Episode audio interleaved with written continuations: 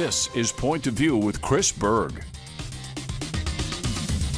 Good evening and welcome to Point of View. I'm Chris Berg. Thank you so much for joining us. We start tonight with some breaking news and historic news. For the first time ever, the North Dakota House voted just about 90 minutes ago to expel North Dakota Representative Luke Simons. They had a debate or conversation for most of the day. If you want to watch some of that conversation in video, just go to our Facebook page. It's facebook.com forward slash POV now. And here's where the vote ended up 69 to 25. You can see here it needed a two thirds majority to pass. If you have not been following the story, uh, the reason that they had a resolution to expel North Dakota Representative Luke Simons, there have been several sexual harassment allegations towards Representative Simons, as well as uh, he was in the, I guess, the legislative lunchroom, is what I've been told. And so several times he was asked to wear a mask. Um, he ended up using an expletive to communicate to one of his colleagues, saying, No, I'm not going to wear a mask, and then said, You are not my mother. So earlier today, uh, in fact, while we had our live stream town hall with Congressman Kelly Armstrong, the conversation, the debate was happening on the North Dakota House floor. So I started my conversation asking the Congressman Armstrong just his point of view on the situation with North Dakota Representative Luke Simons. Joining us now, Congressman Kelly Armstrong. Congressman Armstrong, great to have you with us. I know we're going to be doing this every couple weeks, kind of these uh, town halls, taking questions and whatnot. I need to start here because actually, as we're doing today's town hall, they are now doing a uh, resolution on the floor to expel North Dakota Representative Luke Simons over some sexual harassment allegations. Apparently, they were in uh, the lunchroom. He didn't have his mask on one of his colleagues continually asked him to put his mask back on. Uh, I can't say it on TV what he said, but he said an expletive. You're not my mother. I just want to get your point of view on this situation at hand and also the fact that the House is holding this vote to expel uh, Representative Simons.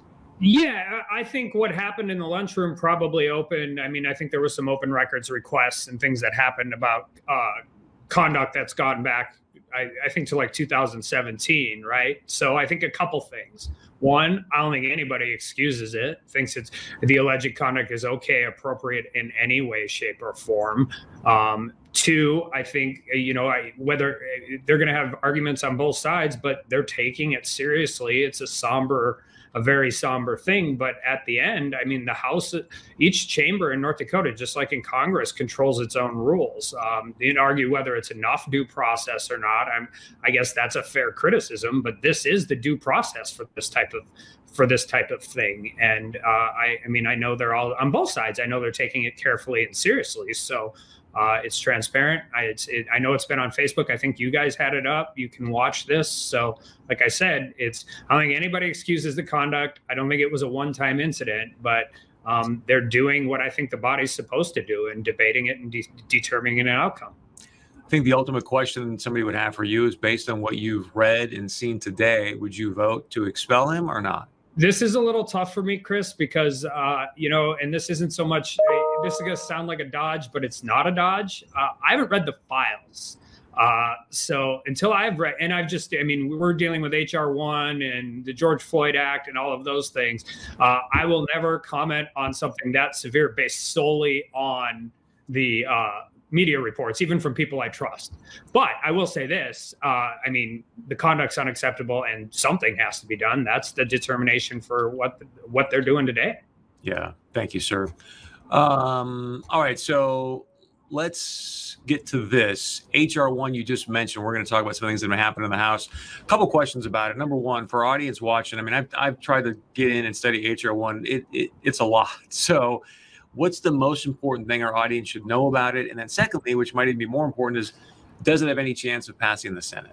Um, I hope not. Uh, it's a really bad bill. I think probably the most important thing for North Dakotans, and I'm actually proud of this, is we got them to accept an amendment that the voter registration provisions in the bill only apply to states with voter registration. Uh, we used the same language from the Voter Registration Act in 1993, and you uh, at that time six states didn't have it. While right now only one state doesn't have it, and that's North Dakota.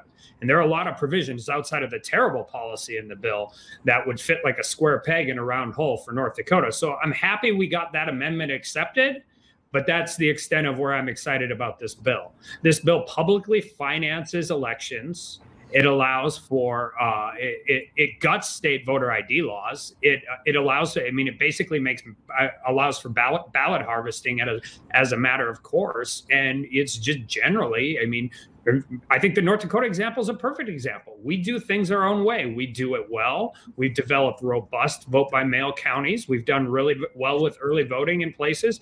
And this is just not the federal government's role, nor do I think anybody thinks, you know, federal tax dollars should go to financing elections. So I'm a little nervous when you say, I hope not, that it's not going to pass the Senate. Does it need 60 votes? Yes. Yeah, okay. it does. So I, what's going on right now is after April 1st in the House, all votes have to, all bills have to go to committee. So they're running through a lot of the same bills they ran through last time in Congress uh, whether it's HR1, uh, justice and policing. I'm sure we'll do gun control when we get back, uh, and those bills because they, they can get them through before April 1st without having to go to a committee. So yes, it needs 60 votes. What I always, I, I mean, it's until it's until it's not there anymore. You always, we always have to be vigilant. We always have to be paying attention. Here's a question from producer AJ. She says, uh, "How is having no requirements?" For mail-in voting, including ID or proof that you're alive, okay?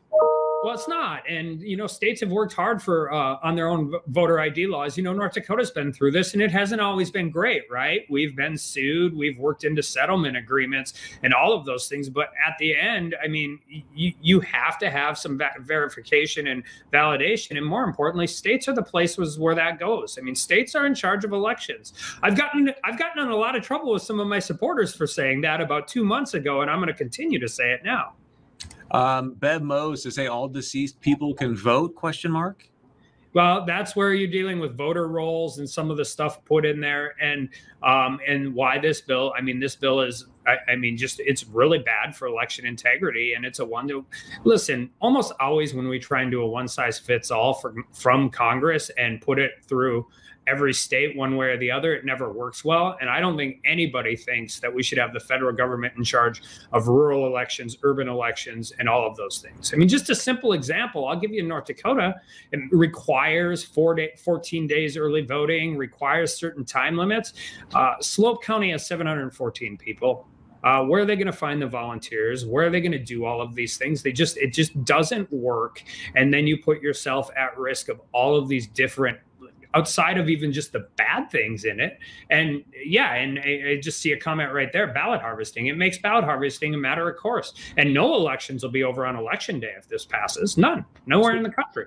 Can, can you do us a favor, Congressman, and just explain? Because obviously we don't have ballot harvesting in North Dakota. what is ballot harvesting exactly, and how would this bill have perpetuated it? Well, I, I mean, California is the easy example, right? Uh, you go out and you know what the vote count is, and you have certain deadlines, and you just go find votes and you get people to fill it out and you continue to harvest ballots and you harvest ballots and it, it's not it's not that the person isn't one person one vote but they go out and actively engage get them and it's not like uh, somebody helping their elderly mother fill one out or something like that there i mean is it organized um, what I call the political industrial complex that's decided to do this. And it's, and in certain places, it c- carries on after election day, and that's just unacceptable.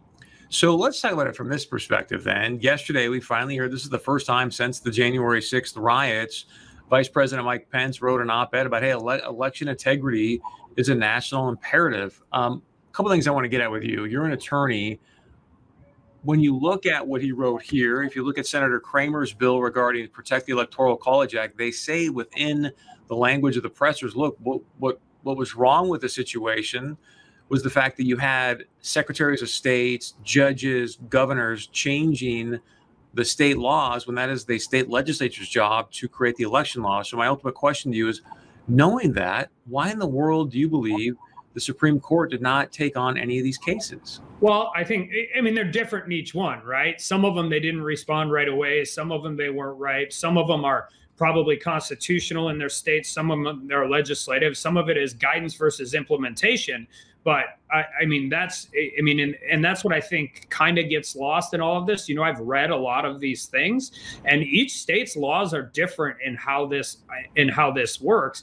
Not to, I mean, not the least of which is how their state, either constitution or legislature, treats uh, declared emergencies, which we didn't talk about enough in a lot of this. But some states didn't do it early enough. Some states didn't. Uh, I mean, some of the remedies that were asked for were um, outrageous, and some of them just didn't have standing to bring the case they brought. So, uh, and it wasn't just the U.S. Supreme Court, by the way. I mean, there were there were state there were state Supreme Courts that acted.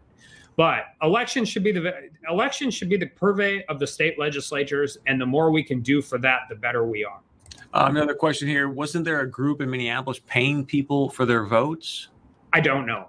I, I, I, don't know that answer. I know there have been accusations of that in past congressional elections, primary elections, actually, um, not even dealing with our side of the aisle, but whether those yes. have been verified or not. Uh, you mentioned the name of George Floyd. The case starts on Monday in Minneapolis. I guess what I want to ask you about specifically is, is, uh, as far as I know, there's a bill coming down the pipeline in the House looking to defund the police. Is that true? And if so, when's this going to happen? Yeah, it's the same bill that they passed last Congress. We actually passed it late on the floor last night. And uh, uh, it's, it, you know, this is one of the places where I get a little frustrated because this is actually something that is, uh, I mean, criminal justice reform is something I care deeply about.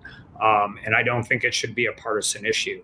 And actually, there are people on both sides of the aisle that have worked on very good issues with this. But obviously, this gets rid of qualified immunity. It puts, I mean, law enforcement is essentially a local function, right? Well over 95% of all the law enforcement we deliver as a country is de- delivered at a state and local level. And when you start federalizing a lot of those things, uh, again, I mean, what they think works well in downtown Minneapolis needs to work well in North Dakota on a rural highway when you're measuring backup in hours and not minutes. And it is uh, it's unfortunate that it had to turn into this uh, partisan process, both last Congress again and this Congress. So, I mean, you look what's happening in Minneapolis. It's pretty clear that now they're trying to raise more money to get more police. And then I saw this report today where um, this is police, but it's also, I think, going through a little bit through Congress, but a request for a 60 day extension of the guard. My question to you specifically is there was a, you guys canceled your session today because you thought there was going to be another ride at the U.S. Capitol. As far as I know, that has not happened, and yet now they're making a request for another 60 days of the guard to be at the Capitol. What what do we as Americans not know that they're making these kind of requests and basically making D.C. like a military zone? Yeah, and it needs to come down as soon as possible. And I want to be absolutely clear about that. When you see the Statue of Freedom through razor razor wire, that should make everybody just unbelievably sad. But I think there's two things. One, if you are asking law enforcement how to harden something um, and how to protect it, fences work, which is why we have interesting conversations about the border and securities and barricades and those types of things work.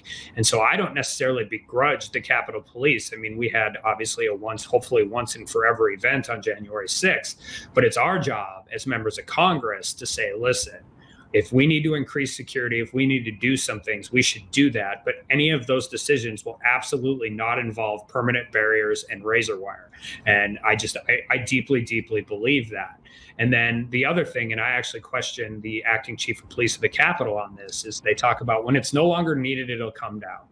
But if we're talking about unspecified online chatter or unspecified online threats, well, those existed before January 6th, and they're going to exist every single day. So I get when they when they give us an answer that they're trying to assure us, I actually get more concerned, not less, because they don't give us time certain. They don't give us those things. And it's not, and it is absolutely unacceptable to keep this up any longer than absolutely, like specifically and definitively necessary. Absolutely stunning. Um, I saw Kevin McCarthy, the House Minority Leader, say there's a bill also coming that could impact people's gun rights. What do you know about that? Yeah, well, first of all, Sheila Jackson Lee introduced a bill earlier this Congress. Uh, as far as I'm aware, it has no other co sponsors right now, which is good because it is unbelievably well, it's unconstitutional and really draconian. But you're going to see, I, I, mean, you could see assault weapons bans, magazine magazine capacity bans.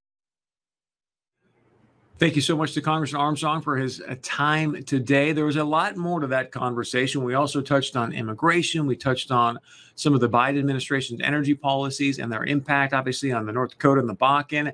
We're going to play more of that conversation with you tomorrow night and Friday show. So be sure and join us then. We'll have more from Senator Kevin Cramer as well in regards to the immigration situation and really the surge that's taking place right now at our southern border. All right, stay with us. We're going to actually hear from Senator Kevin Cramer and get his thoughts on election integrity as well. That and much more coming up right after this. And as always, please share your point of view with us. You can email us, text us, leave us a voicemail. We'll be right back.